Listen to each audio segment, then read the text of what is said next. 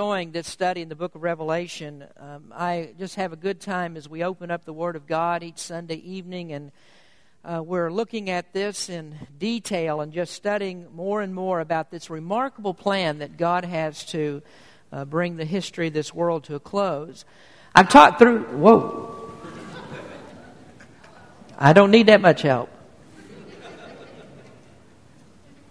Are you ready? Okay.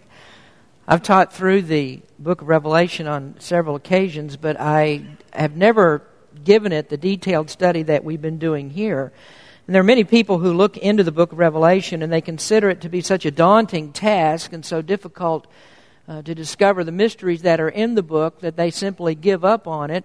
And so the book of Revelation uh, sort of remains a book of the Bible that hangs out there towards the end and all that we know about it are a few verses that it says about heaven and a few verses that says that it says about hell. But God didn't intend for us to leave any of His Word out. Uh, all of it is profitable for us, and uh, just because we find that something hard to understand and takes a lot of study to do, uh, doesn't mean that we have an excuse not to do that. And so we are to look into the Word of God and try to uh, find out what God would have us to know. And when we explore the book of Revelation, we, we do find that the details of it bring great hope for those of us who are believers in Christ, but at the same time, it brings great horror to those who aren't. And then on the other hand, you have people that really don't want to skip the book of Revelation, but rather they want to spend all their time there. And they seem to have found out some things, or they think they have, that uh, are to remain mysteries. There are just simply some things here that we, we can't know about. Uh, for example, I talked to someone not long ago who's a preacher who very seriously looked me in the eye and he said, I know the time when Jesus is coming back. Now, I would say if you have found out the time that Jesus is coming back by reading the book of Revelation, that either you have spent too much time reading it or you haven't spent enough, enough time reading it. And I don't know which one that it is, but there are some things that will always remain a mystery to us when Je- until Jesus comes, because he has said that there's no way that we can figure that information out. But just because there's some things that we can't know doesn't mean that we aren't to study this book. Then we also find that the book of Revelation can be confusing enough with the things that are written here, and yet you have some people who want to fictionalize Revelation and so you have some people like Tim LaHaye and, and uh, uh, Jerry Jenkins, I believe it is, who wrote the Left Behind series. And they thought, I guess, that they were doing Christianity a great service by getting people uh, interested in the end times. But actually, what they've done is a great disservice to Christianity because whenever you fictionalize the Word of God and you play around with it, then you can always lead people to believe that there are other parts of the Word of God that are simply fiction. We don't have the right to take God's Word and to play with it as if it's our own. And so there are some things that are beyond our ability to understand, and we don't uh, mess with those things, even with the disclaimer that we may not know that we're talking about. We're not to trifle with God's Word. Now, having said that, again, Revelation does have some very confusing parts and some things that are in it that we can never know for certain, but there is still much that we can learn from it. And there are some things that we can know, and there are some very helpful things that are for the edification of God's people. Now, thus, you have the introduction to my sermon tonight, which has absolutely nothing at all to do with what I'm going to preach about. So, we're going to take, turn to the scriptures now and, and look at another remarkable portion in the Word of God, uh, Revelation 13, beginning in verse 11. If you'd stand with me, please, we're going to read these verses down to the end of the chapter. Uh, Revelation 13, verse number 11. And I beheld another beast coming up out of the earth, and he had two horns like a lamb, and he spake as a dragon. And he exerciseth all the power of the first beast before him, and causeth the earth and them which dwell therein to worship the first beast, whose deadly wound was healed. And he doeth many wonders, so that he maketh fire come down from heaven on earth in the sight of men. And he deceiveth them that dwell on the earth by the means of those miracles which he had power to do in the sight of the beast, saying to them that dwell on the earth that they should make an image to the beast, which had the wound by a sword and did live. And he had power to give life unto the image of the beast, that the image of the beast should both speak and cause that as many as would not worship the image of the beast should be killed. And he causeth all, both small and great, rich and poor, free and bond, to receive a mark in their right hand or in their foreheads, and that no man might buy or sell, save he that had the mark, or the name of the beast, or the number of his name. Here is wisdom. Let him that uh, with understanding count the number of the beast, for it is the number of a man, and his number is six hundred threescore and six. And I'm going to warn you before I even start the message tonight, we're not going to talk about that last verse tonight. That comes a, a few weeks down the road, and that's the one that most people want to know about. What about 666? Well, that's, that's going to come a little bit later on. Let's pray. Heavenly Father, thank you so much for your word. Uh, help us to learn from this, and we do believe that these things are written in your book uh, for our learning, for our edification. So, Lord, help us to uh, pay close attention and learn something from your word. In Jesus' name we pray. Amen. You may be seated. We're getting a little bit of a late start tonight, so I'm going to preach a fast message. Hopefully, uh, I'll talk fast tonight, and hopefully, we'll get you out of here in a good time. But John begins uh, uh, verse number 11 in this passage that we've just read. And I beheld another beast coming up out of the earth now, if you'll glance back at verse number one, there he says, And I stood upon the sand of the sea, and I saw a beast rise up out of the sea. Now, for several weeks, we discussed that beast that comes out of the sea, and that's the beast that I term the A in abomination. Jesus called him the abomination of desolation. And this man is the world's last ruler, the world's last earthly kingdom. He rules that kingdom and of course, as you know, he is the Antichrist. And the A in abomination stands for Antichrist. Now, someone asked me a question as we were studying through that portion of Scripture. Uh, they said, How can you describe the Antichrist as being attractive when the description that's given to him in verse number one is that he is a beast with seven heads and ten horns? So, how could you ever call a creature like that beautiful?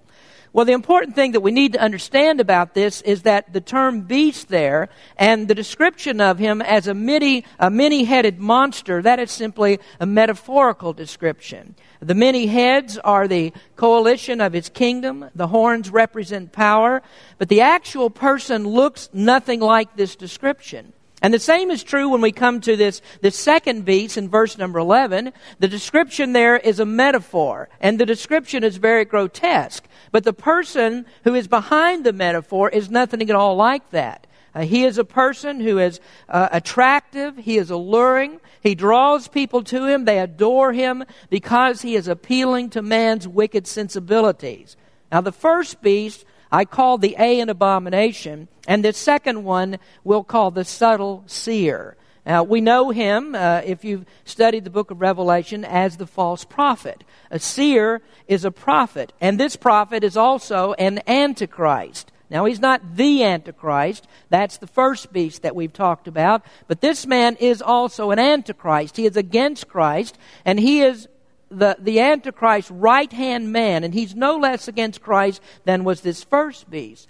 Now, in the passage here, we, we notice as we read this that he's not called the false prophet here, but we do have other references in Revelation where he's called that. Now, I'm not going to turn to those right now. We'll look at those a little bit later on in some of the other messages. But in chapter 16, 19, and 20, he's called the false prophet. And a prophet is a seer. So this false prophet, in every way, is a perfect companion to the beast that comes before him. Now, we're going to discuss this false prophet in the next three messages, and we're going to see the part that he plays in the end times. So, what is the purpose of this second beast? Well, first we can say about him that he is a false Messiah.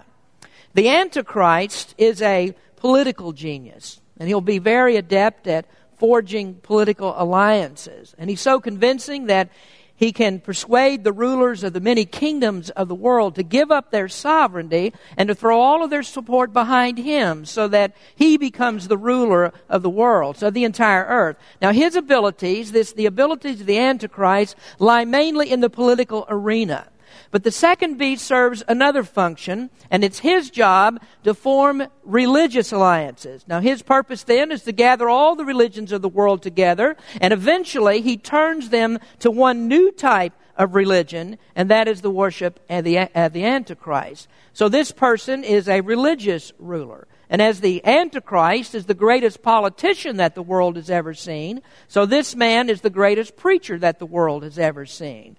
Now, his function then is mainly religious, and he serves the Antichrist by helping him to gain control over all of the world's religions. Now, in the first part of the 11th verse, we gain a little bit of insight into his identity. Now, I don't believe that we can find out who this person actually is, although there are several names that I suggest for uh, the kind of person that he is and what kind of preacher that he resembles. And you'll notice here that it says that he is a beast that rises out of the earth. Now, the first beast is a beast that rises out of the sea, and it's very significant that it tells us here this particular one comes from the earth. And that's because the sea is a place of turmoil. The Antichrist arises out of all this political turmoil that have come about because of the effects of God's wrath poured out during the time of tribulation. There's an economic mess that ensues from all of that, and so there's trouble everywhere, and this person presents a plan of what can be done about it. And nobody knows what to do about it, but here comes a man, and he presents a plan to end all of that political chaos and the people of the world accept that recovery plan. They readily join forces with him. Now, there have been many uh, such men in history that have risen out of that type of political turmoil. Economic distress and uh, political turmoil is actually a breeding ground for tyrants. And there are people that have been willing to turn over everything that they have, and they'll follow someone if that person promises them that they can heal their economic distress or take care of their problems. If that person can provide just a little bit of relief, then they gladly throw in behind him. Now, the sea represents that type of chaos. In John's world, the Great Sea was the Mediterranean Sea. And so we gather from that that the Antichrist most likely will come from one of those nations that is around the uh, Mediterranean Sea. But the second beast, the scripture says, comes up out of the earth, and so he's different. Now, many Bible expositors believe that the earth here represents a settled place. It's a place where there is calm and there is reason. It doesn't have the upheaval of a windswept sea. And so this beast that comes up out of the land represents most likely, I think, the land of Israel. Now, if the, the sea represents the Mediterranean and that person is a Gentile who is the Antichrist, then this person is most likely a Jew who comes from the land of Israel. Now, I think that's very important because the Jews are still looking for a Messiah. And there's no way that they're going to accept a Messiah who does not come from Israel. Now, of course, we know from reading both the Old and the New Testaments that the people very clearly expected that when the Messiah would come, that he would come from the Jewish nation, that he would be here to establish the kingdom of David in an everlasting kingdom. Now, for that reason, then we can say that the second beast is an imitator. And his imitation is that of Christ because that is exactly, precisely what Christ will come to do. Jesus will come back and one of his purposes is to fulfill the Old Testament prophecies that the kingdom of David will be established into an everlasting kingdom of righteousness. Now, the Jews of today are much like the Jews that are in the Old Testament, and that is that they have rejected Christ as the Messiah. So they don't accept Him, and what they will accept is an imitator. And that's what this man is. They're waiting for the imitation, and they're going to get him. Now, we notice that Jesus says something about false messiahs. In Matthew chapter 24, he said, Then if any man shall say unto you, Lo, here is Christ, or there, believe it not. For there shall arise false Christ and false prophets, and shall show great signs and wonders, insomuch that if it were possible, they shall deceive the very elect. Behold, I have told you before. Wherefore, if they shall say unto you, Behold, he is in the desert, go not forth. Behold, he is in the secret chambers, believe it not. Now, the last verse there is an interesting one because the Jewish historian Josephus tells us that there were many such uh, false messiahs that came along in those ancient times. And he particularly talks about one by the name of Jonathan, who led many Jews out into the wilderness, professing that he could do signs and wonders. And there were many of the Jewish people that followed him out there because they were looking for someone, they were looking for a Messiah who could relieve them from some of the oppression that they had from Rome, who could, possibly bring them out from under that empire. And so in the end times, the Jews are going to be looking for someone like this, uh, someone uh, who can lead them out, and they're going to be very easily duped. Times are hard, the economic chaos is there, and so these uh, Jews will receive the Antichrist and receive the lies of the false prophet because of the promises that they make. And it looks good because he allows them to rebuild their temple on, on the Temple Mount. And they, he allows them to reinstitute their sacrifices. Now, this false prophet is the man behind that, the one who puts it all together. But the deception is not going to last very long because their religion, just like false Christianity and all the other religions of the world, will be deposed in favor of the worship of the Antichrist. Now, you see, the Antichrist needs such a person like this because no matter what you do with the world politically, you have to do something with the world religiously. Uh, if you look back into history and just recent history, go back to World War II, one of the things that Hitler tried to do was to cast off religion altogether. But eventually, he had to deal with it. Communist countries have tried to uh, eliminate religion and make the state God, but that has never worked.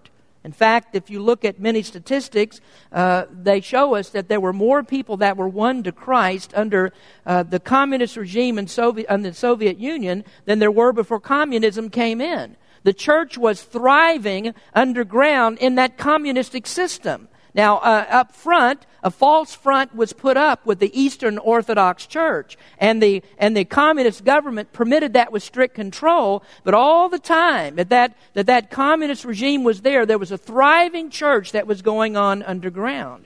Now, if you read the testimony of our missionary, Alexander de Chalandeau, he can tell you about the hungering and the thirsting that there was for the Word of God during all of that time. And so our missionary uh, smuggled Bibles into communist Russia. And there was this huge black market that was taking place there where people wanted Bibles and other religious literature. And there were many people who did the same as he did, taking those, those Bibles and taking this literature into communist Russia. And there people were hearing the gospel preached and people were being saved. And we find that the same thing is true in China today. That's the largest communist government in the world, and yet they have not been able to stamp out Christianity. And so what they have done, they forged a compromise with it. Now, they still don't allow open preaching, but they realize that they can't stop this. And so, what they do is they allow missionaries to give the gospel even in a very hostile environment. Now, why does that happen? Why does this, why, why can't you just get rid of Christianity? Why aren't these governments able to do something about it? Well, the reason is, is that God has built it into the heart of man to be religious. You don't have to educate people to believe that there is a God. Now, atheism fights against that all the time. They have to put out propaganda. They have to educate people in a way to make them believe that there is not a God. And so they're always struggling against that thing that's naturally in man's heart. Paul makes it very clear in Romans that people know about God naturally. He says, For the word of God is revealed from heaven against all ungodliness and unrighteousness of men who hold the truth in unrighteousness, because that which may be known of God is manifest in them, for God has showed it to them. Now, the problem here is that, and he explains it a little bit further as he goes on in the next verses, is that man's heart is so wicked that even though he knows that there is a God, he doesn't know God personally. He doesn't understand God.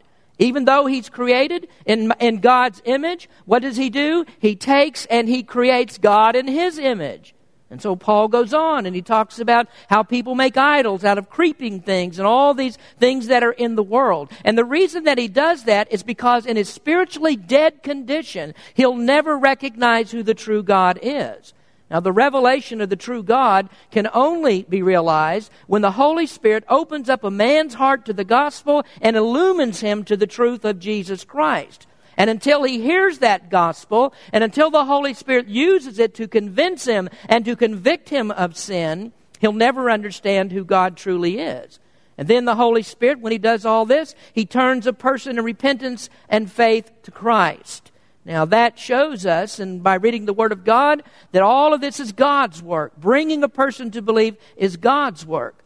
But none of that changes the fact that man is naturally religious. And so it's ever going to remain true that the only way that you're going to make uh, people happy is to satisfy that natural religious inclination. And so people are always going to rebel when you try to take away their gods. And it doesn't matter what they believe in. If you try to separate from them from their religion, they are not going to be happy. And so the Antichrist is not going to try to stamp out religion. He'll compromise with religion because the world's kingdoms would remain unsettled unless he does this. And the Antichrist can't afford to do that. He needs the whole world to be subdued and to be united with him. And so he doesn't try to get rid of religion. He just tries to channel it in a different direction. He tries to channel it towards him. So he becomes a political savior and a religious savior as well. That is the job of the false prophet. It's his job to preach the Antichrist and to turn people to him. So the Antichrist needs this second beast because he helps to consolidate the power. Now, I think there's one thing that we really need to understand today, and that is that Satan is not afraid of religion. He's not afraid of religion. Satan is not busily trying to make atheists. You know, in some ways, I think that atheism could probably be a bigger hindrance to Satan than it is a help. Satan would much rather that people would get comfortable in a false religion rather than having no religion at all. Now, in the New Testament, you don't find the apostles using up all their energy trying to find atheists and trying to root out atheists. Now, they were always doing this, though. They're always fighting us off false prophets that rise within Christianity because that is the biggest threat. Now, perversions of the gospel are very serious, and that's why Satan has so many false preachers out in the world, using the very same Bible that we use, preaching from the very same scriptures that we use, and yet twisting them and perverting them in order to get people to be confused about what is the truth. Now, down through the centuries, the biggest threat to Christianity has been Roman Catholicism. Roman Catholicism started off by doing exactly what the Antichrist will do. They began by wedding the church to the state. And so what they did was they created an ecclesiastical power joined with political power. And in the process of that, if you look back into the history of the Roman Catholic Church, you'll find that they were more than willing to compromise with the paganism of the Roman Empire in order to achieve their goal. And so thus, the state gets what it wants, and the church gets what it wants. Now, after so many years of this, the world has been duped into thinking that Catholicism is synonymous with Christianity. And you have many Protestants that are very confused about this as well because they've been fooled into thinking that Reformed theology is nothing more than patched up Catholicism. If you ever get the chance, go on Richard Bennett's website and there you can find an article entitled The Identifying the Early Church. And one of the things that he says is that the original, that the Roman Catholic Church was the original schismatic. There's nothing to reform in Rome because Rome was never a true church. Now they are false Christianity and existing alongside the Roman church all throughout the history of the church and being vigorously persecuted by Roman Catholicism was the true church of the Lord Jesus Christ. Now, you can go out in our foyer and you can pick up a copy of the Trail of Blood, and there you can find the history of the true church history, and you'll find that the gospel that we as Baptist people are preaching today is one and the same with what was preached in the very beginning with Jesus and the apostles. And there's a history of that all through down, uh, all the way down through uh, the times until we come to this very hour, existing aside, right alongside of Roman Catholicism. Now, a false religion that imitates Christianity is nothing at all new for Satan. Paul also said in 2 Corinthians, For such are false apostles, deceitful workers, transforming themselves into the apostles of Christ. And no marvel, for Satan himself is transformed into an angel of light. Therefore, it is no great thing if its ministers also be transformed as the ministers of righteousness, whose end shall be according to their works. Now, you notice that false apostles and deceitful workers are not transforming themselves into the apostles of Buddha. And they're not transforming themselves into the apostles of Allah. They are transforming themselves into the apostles of Christ. Satan's ministers appear to be ministers of righteousness, but they're false prophets who are teaching a damnable doctrine. Now, when the Antichrist comes, he's not going to try to do away with religion. He's fine with that. And so he and the subtle seer try to turn worship away from the multitude of gods, whatever that might be, to only one God. And that one God is the Antichrist. So the, the uh, subtle seer here, the false prophet, is a false Messiah. And the Jews will be fooled by him as well as the rest of the world. Now we notice, secondly, false mannerisms. Revelation 13, 11, and 12 says, And I beheld another beast coming up out of the earth, and he had two horns like a lamb, and he spake as a dragon. And he exerciseth all the power of the first beast before him, and causeth the earth and them which dwell therein to worship the first beast, whose deadly wound was healed. Now, this second beast is an imitator, and his mannerisms make him look like the real Christ. Now, there is more significance to this that one beast comes out of the sea and one comes out of the land. And this is because the ancient people that John was writing to had great fear of the unknown.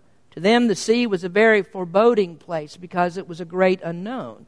If you read the history of mythology, you'll find that there was a great fear of the sea. The people knew how fearsome that the sea could be, and so they would stay away from it.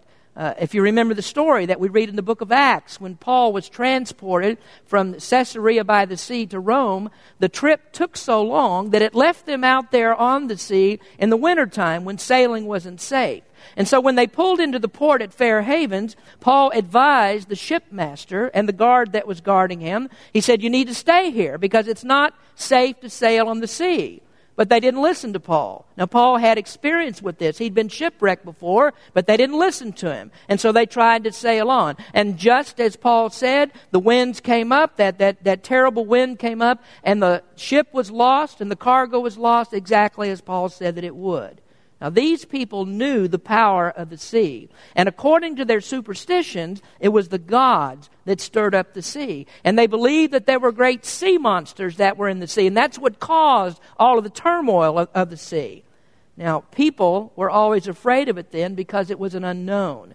And so when John says that there is a beast that rose up out of the sea, it conjured up those kinds of thoughts in the people's minds. They had images of a beast that arises from the sea that's most terrifying.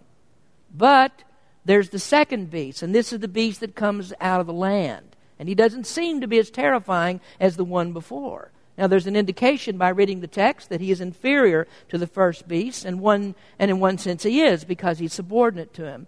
His job is to magnify that first beast, but he doesn't appear as terrible as the Antichrist. But it's all false. In verse number 12, it says that he exercises all the power of the beast before him. And that's because uh, that dragon, the old serpent Satan, is the one who gives him his power, just like he does to the Antichrist. But we notice here the description that goes along with deception. He has two horns like a lamb. Now we go look at that first beast. He has, he has ten horns, and the ten horns are symbolic of great power. These are the mighty horns of the confederation of power. But this second beast doesn't have those kinds of horns. He has the horns of a lamb. And so we notice then the meekness of the Lamb. And this is part of his false mannerisms, the meekness of the Lamb. We just discussed. He's a great imitator. Now, why do you think that the Scriptures describe him as a lamb? That first beast was described as a lion, a bear, and a leopard, but this one is described as a lamb. Why? Because he's an imitator. He's a false prophet. He imitates Christ, who is the lamb. John the Baptist said, Behold, the Lamb of God that taketh away the sin of the world. And he's talking about Jesus. So it's no accident, it's no coincidence that the lamb mentioned here uh, is a man who mimics the meekness of Jesus. So he doesn't have big horns like a bull, he doesn't have the horn of a rhinoceros. He has the little nubs of a lamb, and that speaks of meekness and gentleness. And friends, that is a characteristic of false prophets. Now we're going to get mean. I haven't been mean yet. Now we're going to get a little bit serious here, I think. Think back just a few years. Think back to Pope John Paul II. Pope John Paul was pope for 27 years, the second longest time of any pope in the 1500 year history of the Roman Catholic Church. During that time, he was considered to be the best loved pope of all time. Why? Because he was so meek and gentle. Now, in contrast, if you've done much reading about the present pope, he's known more as a bull. And that's because he's very slow to appease people by compromise.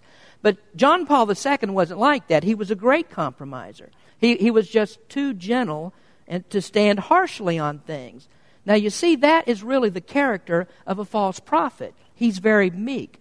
And so people will look at this man just like they looked at John Paul. Now, John Paul, of course, claimed to be the vicar of Christ. The Pope claims to be the representative of Christ on earth, and he claims to be infallible. And people looked at John Paul II and they thought, well, what a marvelous example of Christ he is. What a fine man that he is. And they had no trouble bowing before him and kissing his ring. George Bush, the President of the United States, kissed the ring of the Pope. Billy Graham called him the greatest man, one of the greatest men who ever lived. He called him a fine Christian and an example of Christ. Now, what they didn't see was that underneath those robes was really the blackness of hell.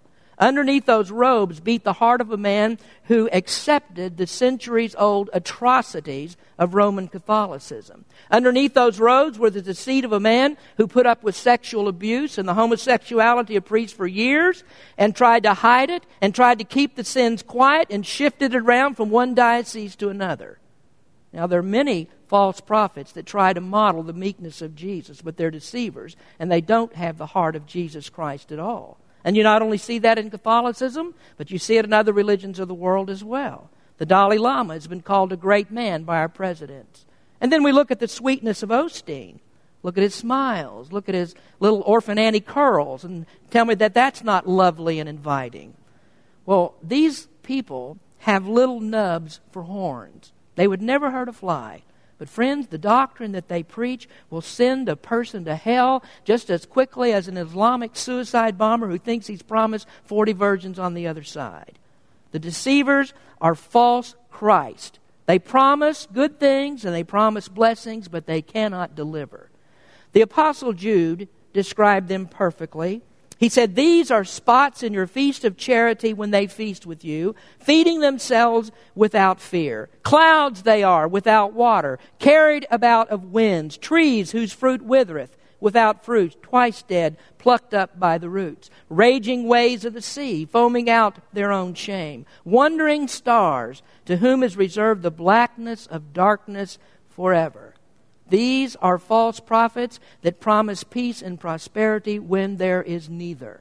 Jeremiah said, For they have healed the hurt of the daughter of my people slightly, saying, Peace, peace, when there is no peace. Were they ashamed when they committed abomination? Nay, they were not at all ashamed, neither could they blush. Therefore shall they fall among them that fall. In the time of their visitation they shall be cast down, saith the Lord. Friends, the Pope does not blush when he blasphemes the blood of Jesus Christ in the Mass. He does not blush when he exalts Mary and calls her a co redeemer with Christ. Osteen does not blush when he abuses the Scripture and reduces God to a sugar daddy who's here for one purpose, and that's to satisfy your greed and your discontent. They're not at all ashamed. They don't blush. But the Word of God says they will fall they shall be cast down.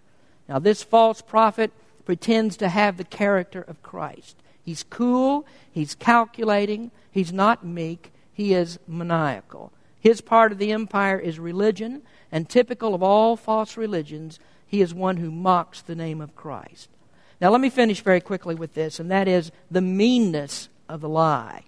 You see, whenever you have a false gospel, you're not talking about something that's harmless. This is not something that matters very little whether or not you get it right. Now, if you wonder why I preach like this and you think, well, you're just too harsh, you're too intolerant, you shouldn't be so mean to all these religious charlatans, if that's what you think, then you do not understand the consequences of false teaching. We cannot afford to be sweet and nice and keep our mouths shut. And the reason for that is because there is an eternal destiny of the soul. It matters what you believe.